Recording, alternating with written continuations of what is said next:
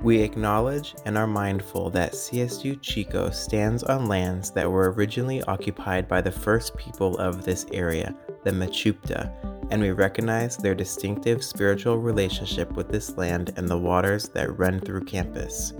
We are humbled that our campus resides upon sacred lands that once sustained the Machupta people for centuries. Welcome to the Rise, Teach, Learn podcast. I am Doctor Chiara Ferrari, Director of Faculty Development at Chico State, and we are happy to make this resource available to our campus community and beyond. The podcast is hosted by Doctor Jamie Lynn Gunderson, and she will engage in timely conversations with faculty, staff, and students and give you a taste of the Chico experience. Subscribe to our podcast and explore the many resources available on our website. Thank you for listening. Hello, and welcome to Rise, Teach, Learn. I'm your host, Jamie Gunderson. In our fourth episode entitled Student Engagement Challenge, we discuss the impacts of engagement on learning and teaching and explore practices and resources that can enhance interaction and foster connection and community in digital learning environments.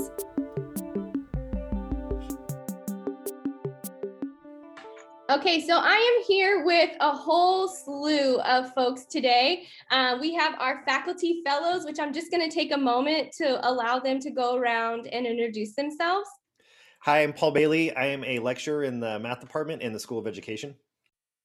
Hi, I'm Dustin Bakke. I am a lecturer in kinesiology.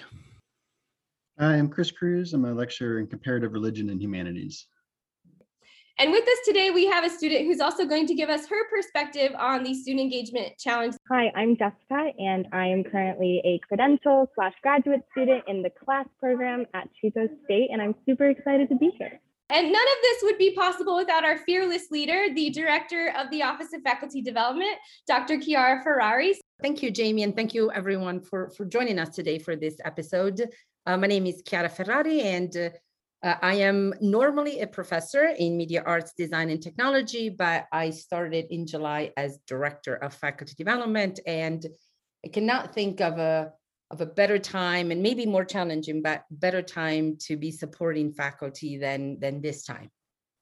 Totally agree. And that serves really well to kick off our conversation on student engagement. So first, Chiara, I want you to kind of just share a little bit about some of the resources that you have led our team to create in light of these challenges and in light of these virtual contexts.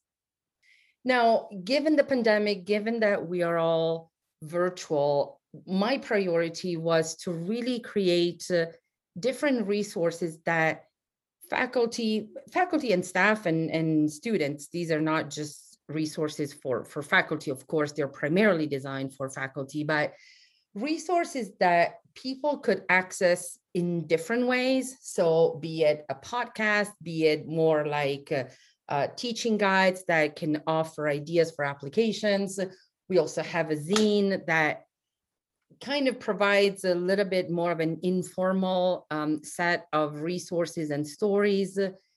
And so, and, and thanks to all of you, we have been able to produce these resources, really following the practices and principles of Universal Design for Learning. So I'm excited that we can offer teaching guides. And the reason why I'm particularly excited about the teaching guides is because we have been able to pair them with the podcast. So whenever we release a podcast, we also pair resources that faculty can apply into their classes. We offer research, we offer ideas for application, and then we offer podcast videos, a, a website to explore. So again, a whole gamut of resources that faculty can choose um, from. So I'm excited that um, even this podcast will be paired with some additional teaching guides. We've had a lot of fun creating those different resources and exploring different ways to get out information to faculty just to support teaching and learning on campus.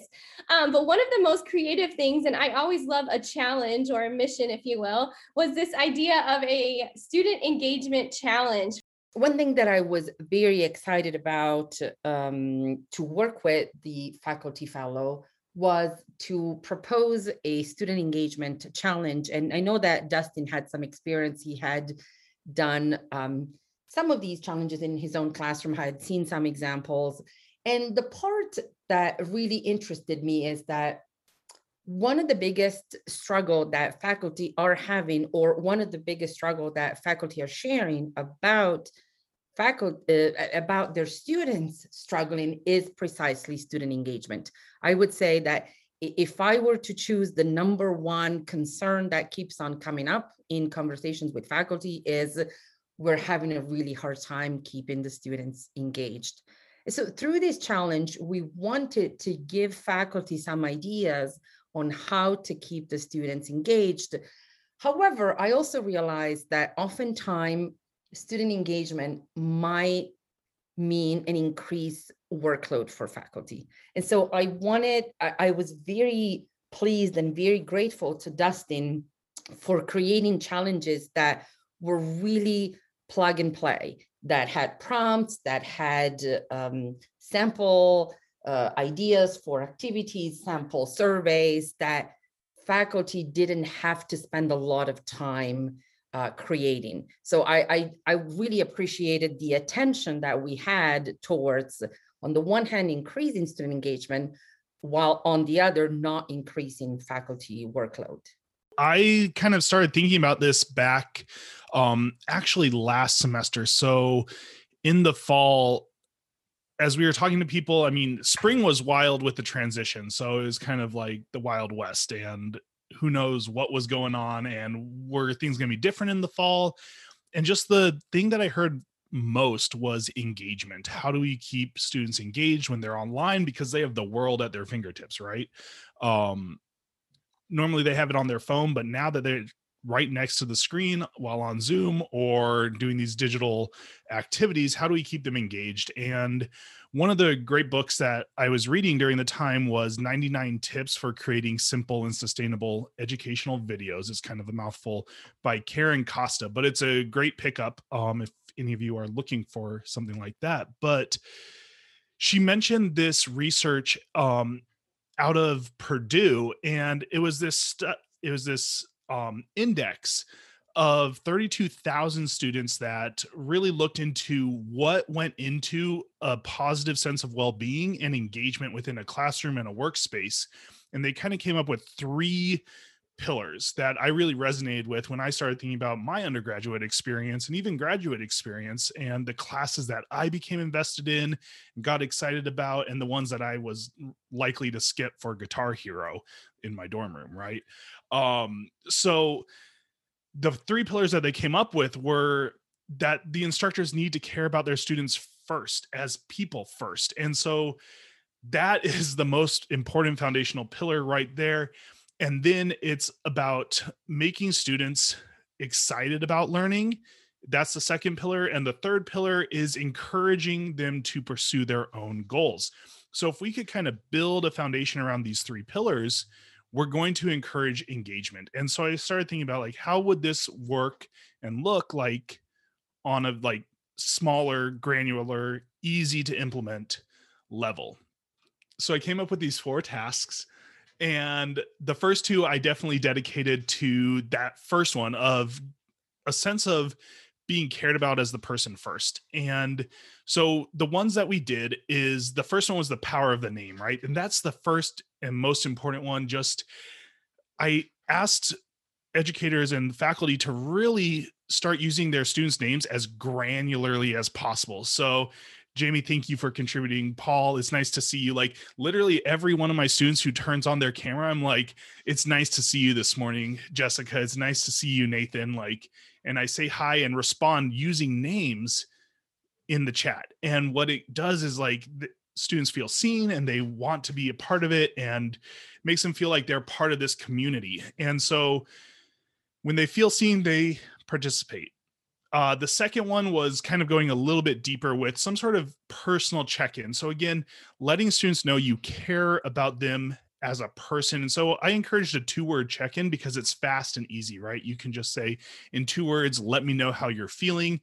Um, and one of the things that I really encouraged here was anonymous. And when we are talking safety type things and things that don't feel safe and risky, like sharing dang, I feel crappy today, or today's been really hard, or, you know, whatever vulnerable things that are going on. Sometimes an anonymity can help with that and that honesty and really getting expressing. And it doesn't mean that they don't feel seen or can't be heard. It's you acknowledge it. You still say like, hey, I see a couple of you are really having a hard day or a hard week. And you can even take action on that. You can be like, hey, let's extend this assignment by a couple of days, you know, based on what it needs. I remember in the fall when I was kind of running through this for the first time with my students, I did this and I found out my students were just beat down. So I changed the homework to a self-care assignment.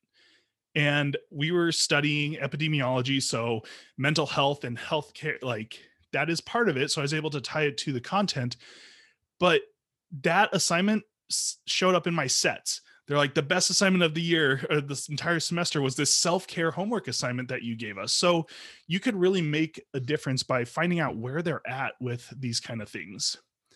Week three was really focused on the second pillar, where we tried to get students to get excited about their learning. And this is one that I really like. Um, it comes from the one and only Flower Darby, and I kind of put a little spin on it.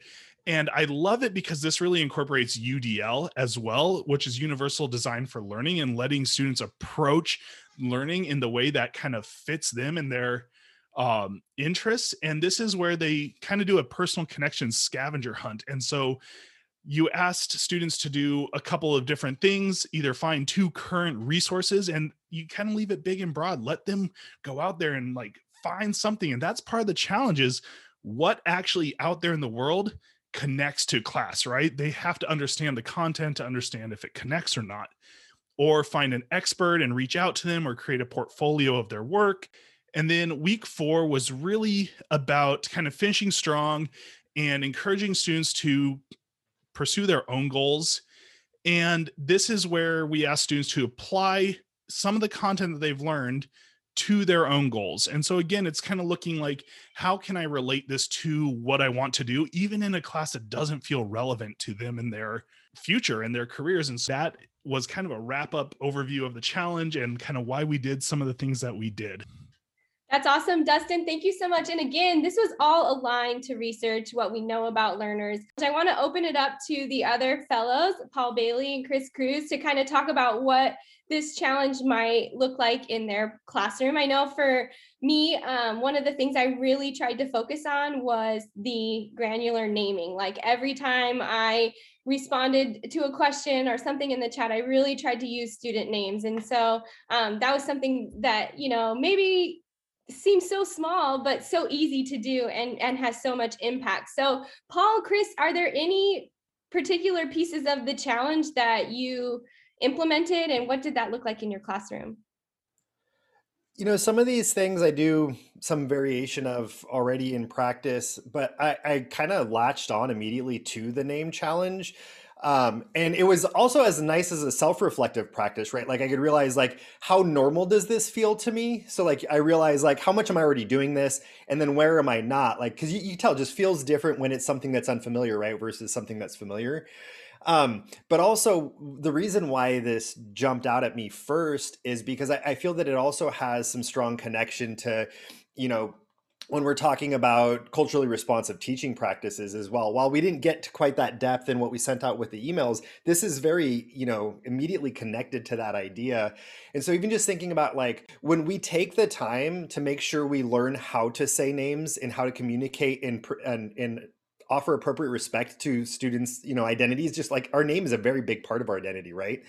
And so um, one of the things I go back to a lot is like that first day of school, class, right? Where you're going through roll just to see who's there, who needs to add, what everyone's names are. I use that as a strategy to start trying to learn names. I also know I'm really bad at names, so like I extra focus on it to help get things to stick.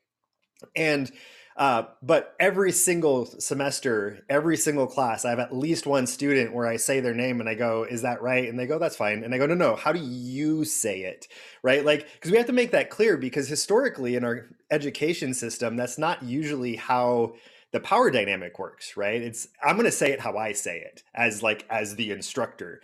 And, and um, I, I think it's important that we're able to flip that so that we're giving power back to the students and we're acknowledging this important part of identity so that we can recognize too how to acknowledge the other important parts of identity. Paul, I love that you brought that up. I feel this is really relevant right now with what has happened in Atlanta with uh, these kind of Asian hate crimes that happened and the media coverage in their inability to correctly pronounce these mm-hmm. victims' names and just kind of the outrage that that has caused and reinforcement of the fact that there is major work to be done in this area. And like Paul said, this culturally or culturally responsive teaching, it is important that we get those things right. And I experienced the same thing. First day of school, uh, you could call me whatever. I'm like, no, it's your name. What do you want to be called? Right. And, you know, it's important to call people what they want to be called. Yeah, this is a funny language thing, but this reminds me a lot of like being bilingual and living in kind of two worlds linguistically. Um, I, I think a lot about the fact that in Spanish, we say me llamo, not mi nombre es. And to me, that's that's meaningful on kind of a deep level because it's like, well, yeah, like we have names and we have all these different names, but it's very like direct. This is what I call myself. And the implication is that's what I expect you to call me as well. And so I like how specific that is in in my other language. I feel like this is a good time to get a little perspective from the student side. Um, so Jessica, obviously the challenge wasn't something we blasted out to students. So faculty were just engaging in these behaviors um, as kind of more of a reflection and implementation practice. But from the student perspective, you know, specifically with just saying names, can you tell me what your observations were? The naming thing, I think, is something so little, but means so much. And I've noticed that Jamie, in your class, you you really did. You you went and you have been calling us by name and mentioning us in the chat by name. And it means a lot to just feel seen and recognized, like you were all saying. Um, and I think it's something that faculty has been doing. So props to you all for pushing that challenge, because I've seen it. And even when I'm using um, Remind or different platforms to reach out to my to my professors, it, it feels more personal to just be like, hi, Jamie, on Pronto, or whoever it is, and they respond with a, hi, Jessica, how are you? All right, so we've talked a lot about how important it is to use a student's name. And I want to kind of get into those last few tasks that align to those pillars and talk about this idea of the check-in. And so Dustin, your email was really neat in offering a couple different options, an entry ticket and a two-word option for checking in with students. Um, and I know that this looks different in pretty much any classroom. Uh, for me, I use a lot of interactive slides. Sometimes I just open it up to allow students to kind of chat and unmute and share their um, opinions. But Paul and Chris, I want to kind of bring it back to you in terms of checking in on your students. What types of strategies are you using in your classroom and what seems to be most effective?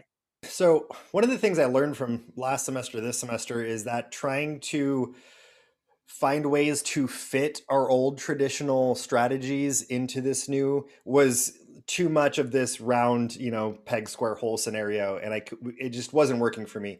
And so I decided to re completely redo all of my um, classroom policies in order to be way more flexible. And the problem, the challenge with that has been that with the additional flexibility, it gives them more space to feel safe in meeting the learning objectives essentially on their own terms. But it's harder sometimes to get to keep some of the folks that might slip through the cracks, cracks from slipping through the cracks. And so uh, what I've been doing, and this is a thing that works for me personally, but as I've been going through and keeping track of like submitting assignments and doing all that and whatever um, feedback I'm getting from the students and for the students, and then making a point of explicitly emailing students individually about whatever specific needs or successes they're having in the classroom. And I've found even over the semesters that when you do that, I think students see it infrequently enough that even just that little thing, they're like, oh, awesome. Thank you for reaching out to me. And the other thing is too, is the, the folks that haven't developed some of the same social capital or navigational capital that some of our more um, privileged students have developed, they don't know they can do certain things. So like when I say, hey, you missed this assignment, but we have flexible deadlines, like, can you get this to me as soon as possible? Or let me know if you need some support in getting it dealt with. All of a sudden they say, oh my goodness, I didn't know I had other options. I thought like I didn't do it and now I have a zero and I'm gonna fail the class and the you know semester's over. Um, so like just that helps the students that we frequently miss anyway. I can just echo something that Paul was saying there because I think it's really important. You know, so throughout two thousand twenty, um, as we were sliding into the pandemic, um, I was teaching a class called The End of the World in Religious Studies. And this is an asynchronous class, so it posed some sort of different challenges, and none of us knew as we were, you know, starting in January that we would be entering a global pandemic, um, and the end of the world being very relevant. But one of the things that I've done in my classes, and it, I think it really showed in that period, was, you know, about week three or so to do a check-in, you know, very much along the lines of what Dustin provided for us. See how people are doing, you know, with the class, mentally, physically, emotionally. And then to do that again at about, you know, week maybe eight or week nine, and to use those as a way, not just to see how the students are doing, but as a way for us as faculty to figure out how do we need to change our classes. And particularly in that spring of twenty twenty, you know, I ended up changing the last couple of weeks of class just in response to students saying, there's too much going on, I'm overwhelmed, I've lost my job or my jobs, you know, family health issues.